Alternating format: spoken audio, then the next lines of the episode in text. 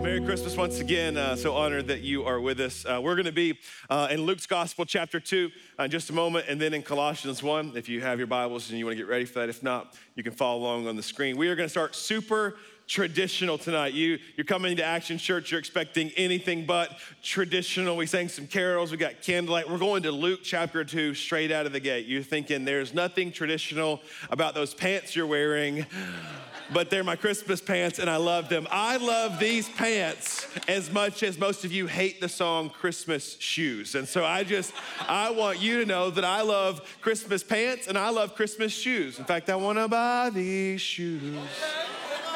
For my mama, please. See, what I really think is that I was this close to making the trio. Like, Darwin just barely beat me out. Like, there was a couple of notes I just couldn't quite get to. And thank God that our God doesn't demand perfection like our worship team does. Luke chapter 2, verse 1, everybody. Luke chapter 2. At that time, the Roman Emperor Augustus decreed that a census should be taken throughout the Roman Empire. This was the first census taken when Quirinius was governor of Syria. All returned to their own ancestral towns to register for this census. And because Joseph was a descendant of King David, he had to go to Bethlehem in Judea, David's ancient home. He traveled there from the village of Nazareth in Galilee. He took with him Mary, his fiancée, who was now obviously pregnant. Let's pause for a second. Guys, never accuse a woman of being obviously pregnant. Luke did it, but he was inspired and empowered by the Holy Spirit. He got a free pass. You will not. You look great, babe. Can't even tell that you're pregnant. And while they were there, the time came for a baby to be born. She gave birth to her first child, a son. She wrapped him snugly in strips of cloth and laid him in a manger because there was no lodging available for them. That night, there were shepherds staying in the fields nearby, guarding their flocks of sheep. Suddenly, an angel of the Lord appeared among them, and the radiance of the Lord's glory surrounded them. They were terrified, but an angel reassured them. "Don't be afraid," he said. "I bring you good news that will bring great joy to all people.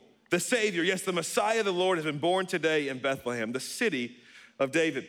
And you will recognize him by this sign. You will find him wrapped snugly in strips of cloth, lying in a manger." Suddenly the angel was joined by a vast host of others, the armies of heaven, praising God and saying, "Glory to God in the highest heaven, and peace on earth to those whom God is pleased." When the angels had returned to heaven, the shepherds said to each other, "Let's go to Bethlehem. Let's see this thing that has happened, which the Lord has told us about." They hurried to the village and found Mary and Joseph, and there was a baby lying in a manger. After seeing him, the shepherds told everyone what had happened, what the angel had said to them about this child. All who heard the shepherd's story were astonished. But Mary kept all these things in her heart, thought about them often. The shepherds went back to their flocks, glorifying and praising God for all they had heard and seen. It was just as the angel had told them. That is the Christmas story. And God is infinitely powerful. He can do anything he wants. And I believe that. I know that to be theologically true. But just track me for a minute. I think there's some reasons that Jesus could not enter humanity in 2020. I think there's some reasons that it happened a couple thousand years ago. We start with this story. There was a census that went out. And if the census went out today, nobody would fill it out. Like, they just stay where they were. Like, there are two pieces of mail that scare me, a census and a jury summons. Both of those, I'm like, I know it's illegal, but I think I want to throw it away. I'm not sure I can trust the government with my information. Anybody else? I'm not saying I actually throw it away. Calm down. 2020, it wouldn't have worked because they said you had to go to the man's hometown, and half the population would be super offended that you had to go to the man's hometown. What happened to the woman's hometown? Does she not matter? That's funny. I've done this 6 times. You're the problem. You're definitely the problem. They wouldn't have had a place to stay. All the hotels were booked. It would be like Disney pre-COVID. You have to get an Airbnb or a VRBO, which is actually Vrbo. I just found out that this week, like vacation rental by owner, they call it Vrbo. Like, somebody missed it. It really is VRBO. Like, you, just personal preference for me. But the reviews would have been awful. If they stayed, the manger was dirty. There were animals there. Can you imagine the 1-star review that Joseph and Mary would have given their Vrbo when it was the manger? Here's a big question that I really think needs to answer. Would they or would they not vaccinate Jesus? I think that's a really big thing. I think it's a really deal. I mean, because he's the perfect son of God, so obviously he doesn't need it, but education's important. If he's gonna go to school, in elementary school, he probably needs to be vaccinated. So I just don't know where they would have landed on that. It's tough. And swaddling, I don't know if you've read the mom blogs, but there's a lot of differing opinions on how to swaddle. Like, what if Jesus rolls over and they kill the son of God? First off, the wise men wouldn't even be in this story because they would have shipped those gifts Amazon Prime, 2 days guaranteed. Thank you, Jeff Bezos. Hey, let's go to the nativity scene. How many of you have a nativity scene in your home right now? How many of you have two nativity scenes? How many of you have more nativity scenes than people in your home right now? I've been to your house, and it's a little bit weird. Like you've kind of made it a thing, and you're one of those people. You love you some Christmas. That's okay. What I love about nativity scenes is they're all different types. They're all different kinds. You've got some lit in the front yard. You've got inflatable. You've got wooden ones like we have here. You have little figurines. You have all different types of things going on a nativity scene. And I think that's symbolic this evening because so many of us are coming from so many different walks of life, different stories, different pasts, different backgrounds. There's different things that make up our story. There's different pieces, there are different materials, but what's the focus and the central theme of a nativity is Jesus in a manger, that Jesus is the center of every nativity, and I'm here tonight to hopefully, my goal is that Jesus is the center of not just the nativities in our living rooms and our mantles and in our homes and our front yard. He's not just the center of our 4 p.m. Christmas service that we check off a list. He's not just the center of our Christmas season, but that he really is the center of our lives, that there's really nothing else you can build your life on securely other than a relationship with Jesus. I love how Colossians 1 says it, and I want to read out the Message paraphrase. It says, we look at this sun and see the God who cannot be seen. That's Jesus. We look at this sun and see God's original purpose in everything he created. That's where we find our purpose. I need you to hear that this evening, that without Jesus, there is no purpose. There is no meaning. The only thing that has eternal value is a relationship with Jesus and then the things that you build upon that relationship. For everything, absolutely everything, above and below, visible and invisible, rank after rank after rank of angels, everything got started in him and finds its purpose in him. That he is the author, he is the initiator and the perfecter of our faith. He was there before any of it came into existence, and he holds it all together right up into this moment.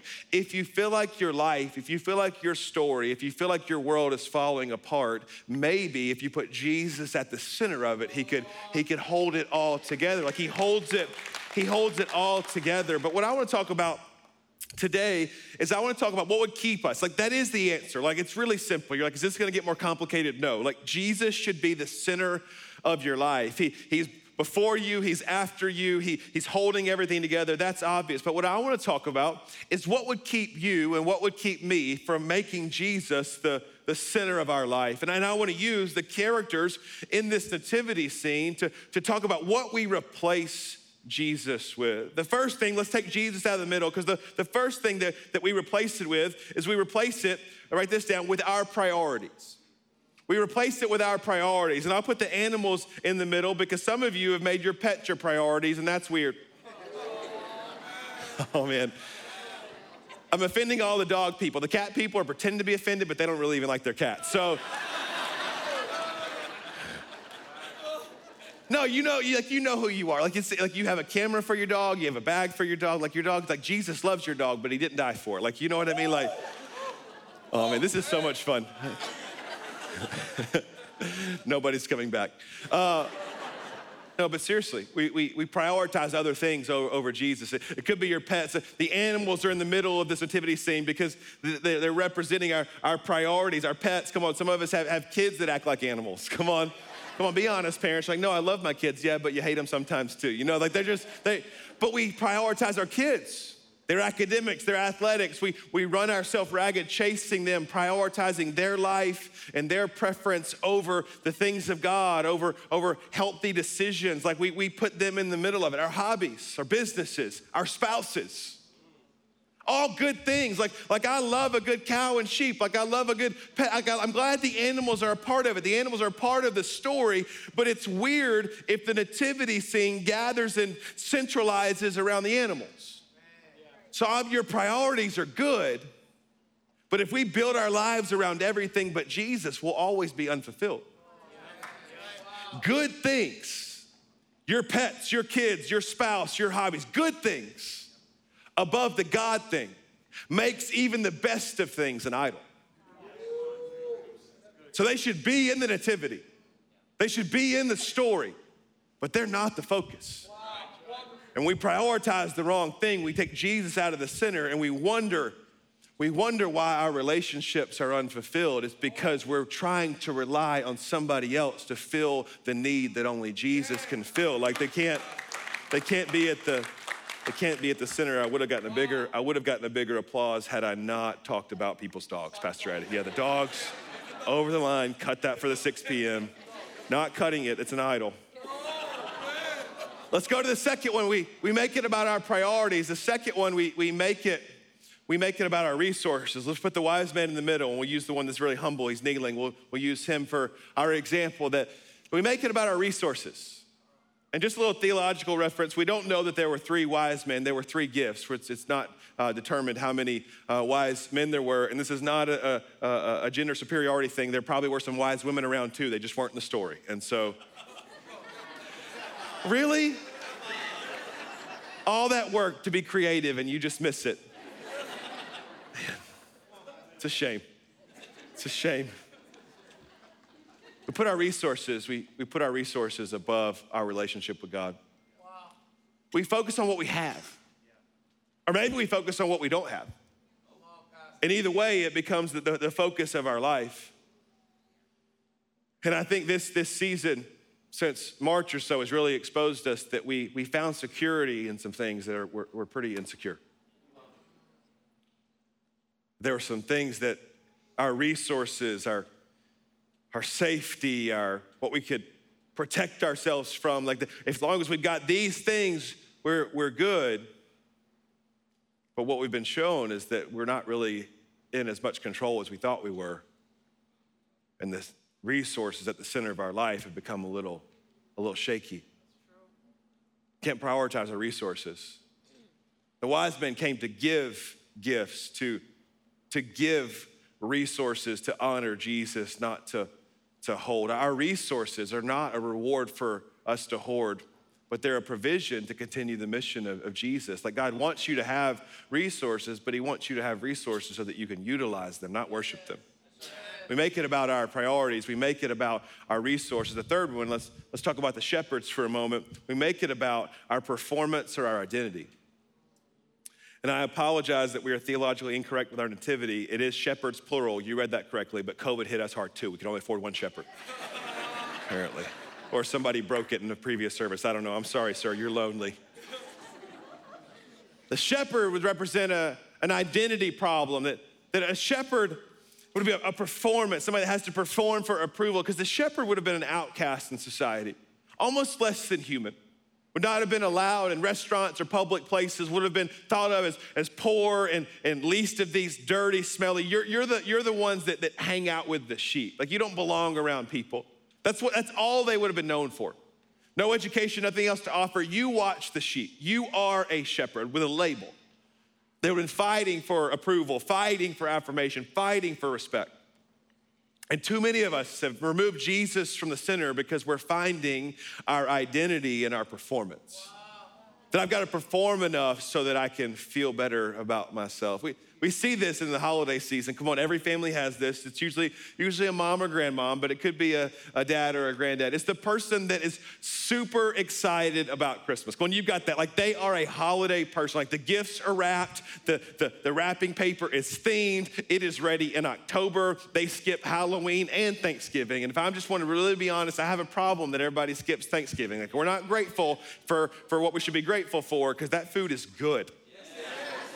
But we have this Christmas mom or grandmom or dad or granddad, and they're up at 5 a.m. They've got a plan for the whole day. Like, we're baking at 5 a.m., and then this is going in, and then we're going to open gifts, and then we're going to have brunch, and then we're all going to sit around and watch this, and then we're going to sing carols, and we're going to get hot chocolate. And nobody seems to be as excited as they are. And it begins to turn at about 1 or 2 in the afternoon, where they become the most excited to the most angry. They're like, nobody cares about me. Nobody loves Christmas like I love Christmas. I just wanted us to be a family.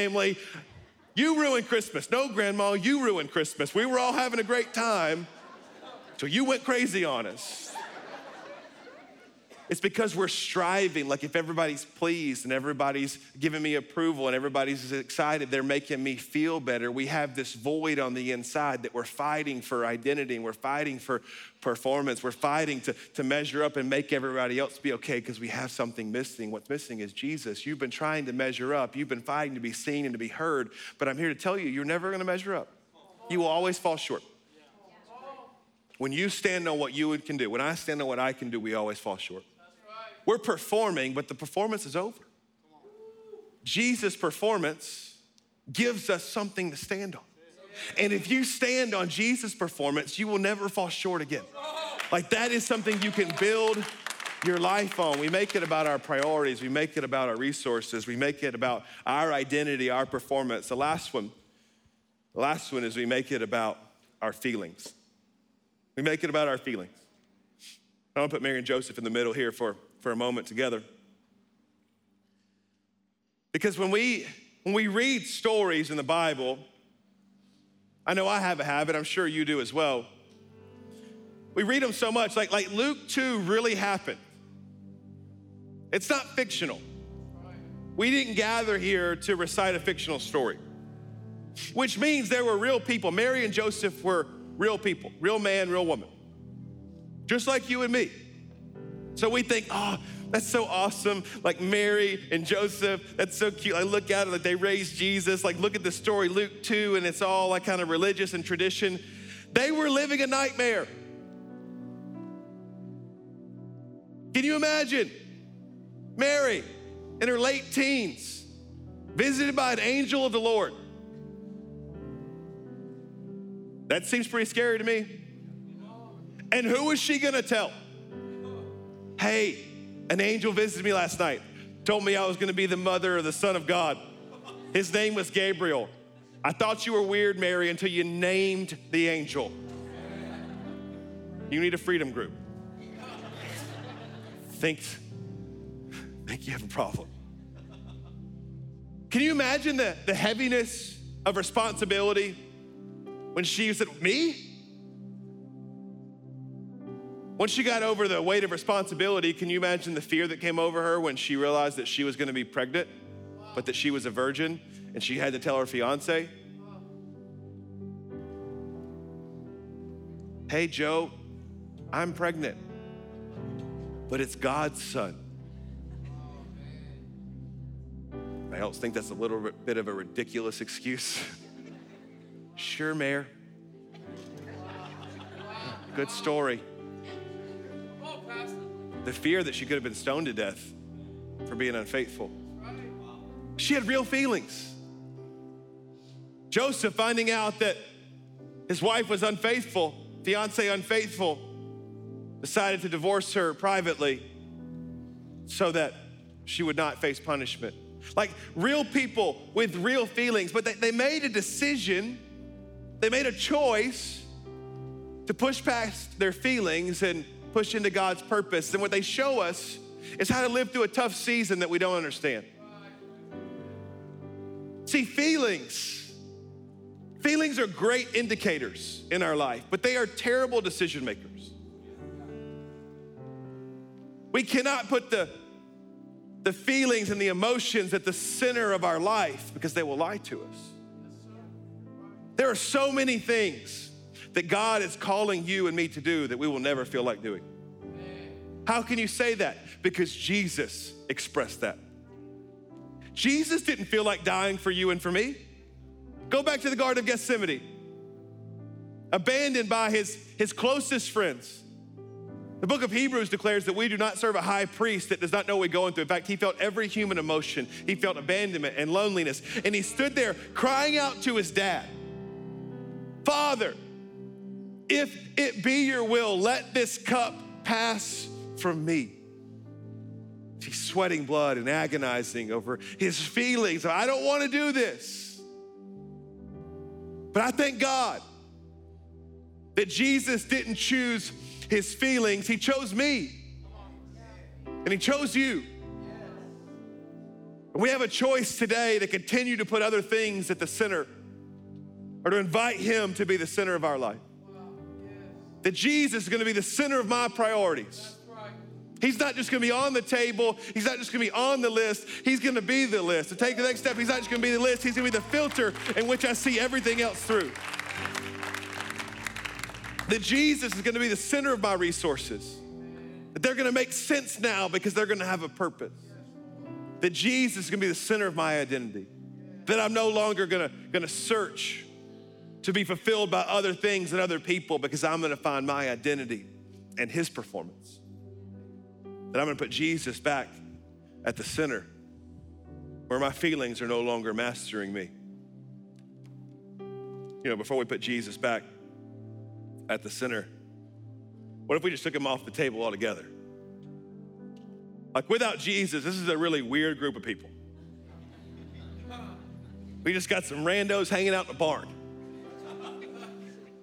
Some animals over there playing, eating, got a lonely shepherd. Mary and Joseph, unwed mother, soon to be single mom, struggling the rest of her life, find purpose to make people understand. Without Jesus, her life doesn't make any sense. Without Jesus at the center of this, Joseph is insecure, he's afraid, never gonna trust again. And some of you are walking in bitterness and shame and guilt, unforgiveness, because Jesus isn't a part of your story. And I'm not trying to be the bearer of bad news, but you're never gonna get over it without Jesus. Wow. It happened, and it will continue to haunt you until you give it to Jesus. We can't truly love, forgive, extend grace until we've received that forgiveness and grace that Jesus has given us. Without Jesus, we've got three weird old guys stalking a young couple. Just in the front yard with some weird gifts. You know what? Your gifts and passions and talents will always seem weird. You'll never know where you fit in until you find Jesus. But it's amazing how much more your life makes sense when your gifts can be given to him. It gives you purpose, gives you meaning, gives you fulfillment. So in a crazy world, in a crazy year, we don't have control of much. The good news of the gospel is you do have a choice. And that choice could be to remove what you've replaced Jesus with and to put him at the center of your life and your story. And your life and your eternity will never be the same. So let's do this right where you are. If you could bow your head and close your eyes. One online as well, wherever you're watching from. I want to be really clear. You're making a choice tonight to surrender your life to the lordship and the leading of Jesus Christ, starting a relationship with him. Who is Jesus? Jesus is the perfect Son of God. Lived 33 years on this earth, born in a manger, dying on a cross. But his life is important, it has significance because you and I are unholy people. We are sinners. We make mistakes. We fall short of the standard that God has set. So there had to be a sacrifice. There had to be a substitute. That was Jesus. It's important that he lived a perfect life for you and for me because he had to die as you and as me in our place. And on the cross, the greatest exchange that's ever happened. Our sin for his righteousness. So God the Father no longer sees you and me as we are. He sees us as he sees Jesus, perfect and blameless. The cross gives us access to mercy and grace, forgiveness and salvation. The gospel doesn't stop there. The central figure of our faith is not in a grave. He's risen from the dead. And the resurrection gives us power over sin, that through the Holy Spirit, we can live differently. And it gives us power over the grave, that death has lost its sting, that death is no longer the end. In fact, it's the beginning of eternity in the presence of God. All that is possible with you and I making a choice to follow Jesus. How do we do that? The book of Romans declares that if we will confess with our mouth and believe in our heart that he is Lord, and we believe that the power of the living God raised Jesus from the dead, that we can be saved. What if you did that today? You made Jesus the Lord of your life. You said, Jesus is gonna be the center of my story from here on out. For some of you in this room and worshiping online, it's for the first time ever. You stumbled across this feed on Facebook, you found us on YouTube, somebody invited you in this room, and God had an appointment with you tonight. Today is your day of salvation. Others of you, you've attended church, you've walked aisles, you've prayed prayers, you've raised your hand. But if you're really honest, one of these four things has gotten in the way. And you've replaced Jesus. He's a part of your story, but he is not the center. But tonight, through a recommitment, you're saying, God, I'm putting you at the center again. I'm making a decision to surrender to you. I wanna know who I'm praying with in this room and online as well. If that's you today, say, Pastor Justin, I want Jesus to be the center of my life. For some of you, for the first time, some of you, it's a recommitment. Jesus at the center of my life. Would you raise your hand right where you are and say, I need Jesus in my life. I need Jesus in my marriage. I need Jesus to supersede my priorities and my resources. I am making Jesus the center of my story. Got hands up all over the room. 1, 2, 3, 4, 5, 6, 7, 8, 9, 10. Probably 12 to 15 on the floor in the stadium. I see you. Come on, a couple more moments. I want Jesus to be the center. I'm removing some things. I'm making room for Jesus in my life. Come on, online right now. Come on, you're sitting in your car, you're gathered around in the living room, in the kitchen, but God is speaking to you. Proud of you. Put your hands down in this room. Pray this in your heart as I pray out loud. Say this, say, God, I love you. And God, I thank you for saving me. I acknowledge that I'm a sinner and I'm saved only by your grace. And I am confessing with my mouth and I'm believing in my heart that you are the Lord, and I'm giving you that place today, complete and total control. God, have your way in my life. Thank you, Jesus, for saving me. Now, God, I pray for all of us. God, I pray that you would change us, you would shape us, you would mold us, and that you would remove anything from us that is not from you. That we would place you firmly at the center of our lives and of our stories. We love you, we praise you. It's in Jesus' name we pray. Everybody said amen and amen. Church, can we celebrate the dozens of decisions that just happened? I am so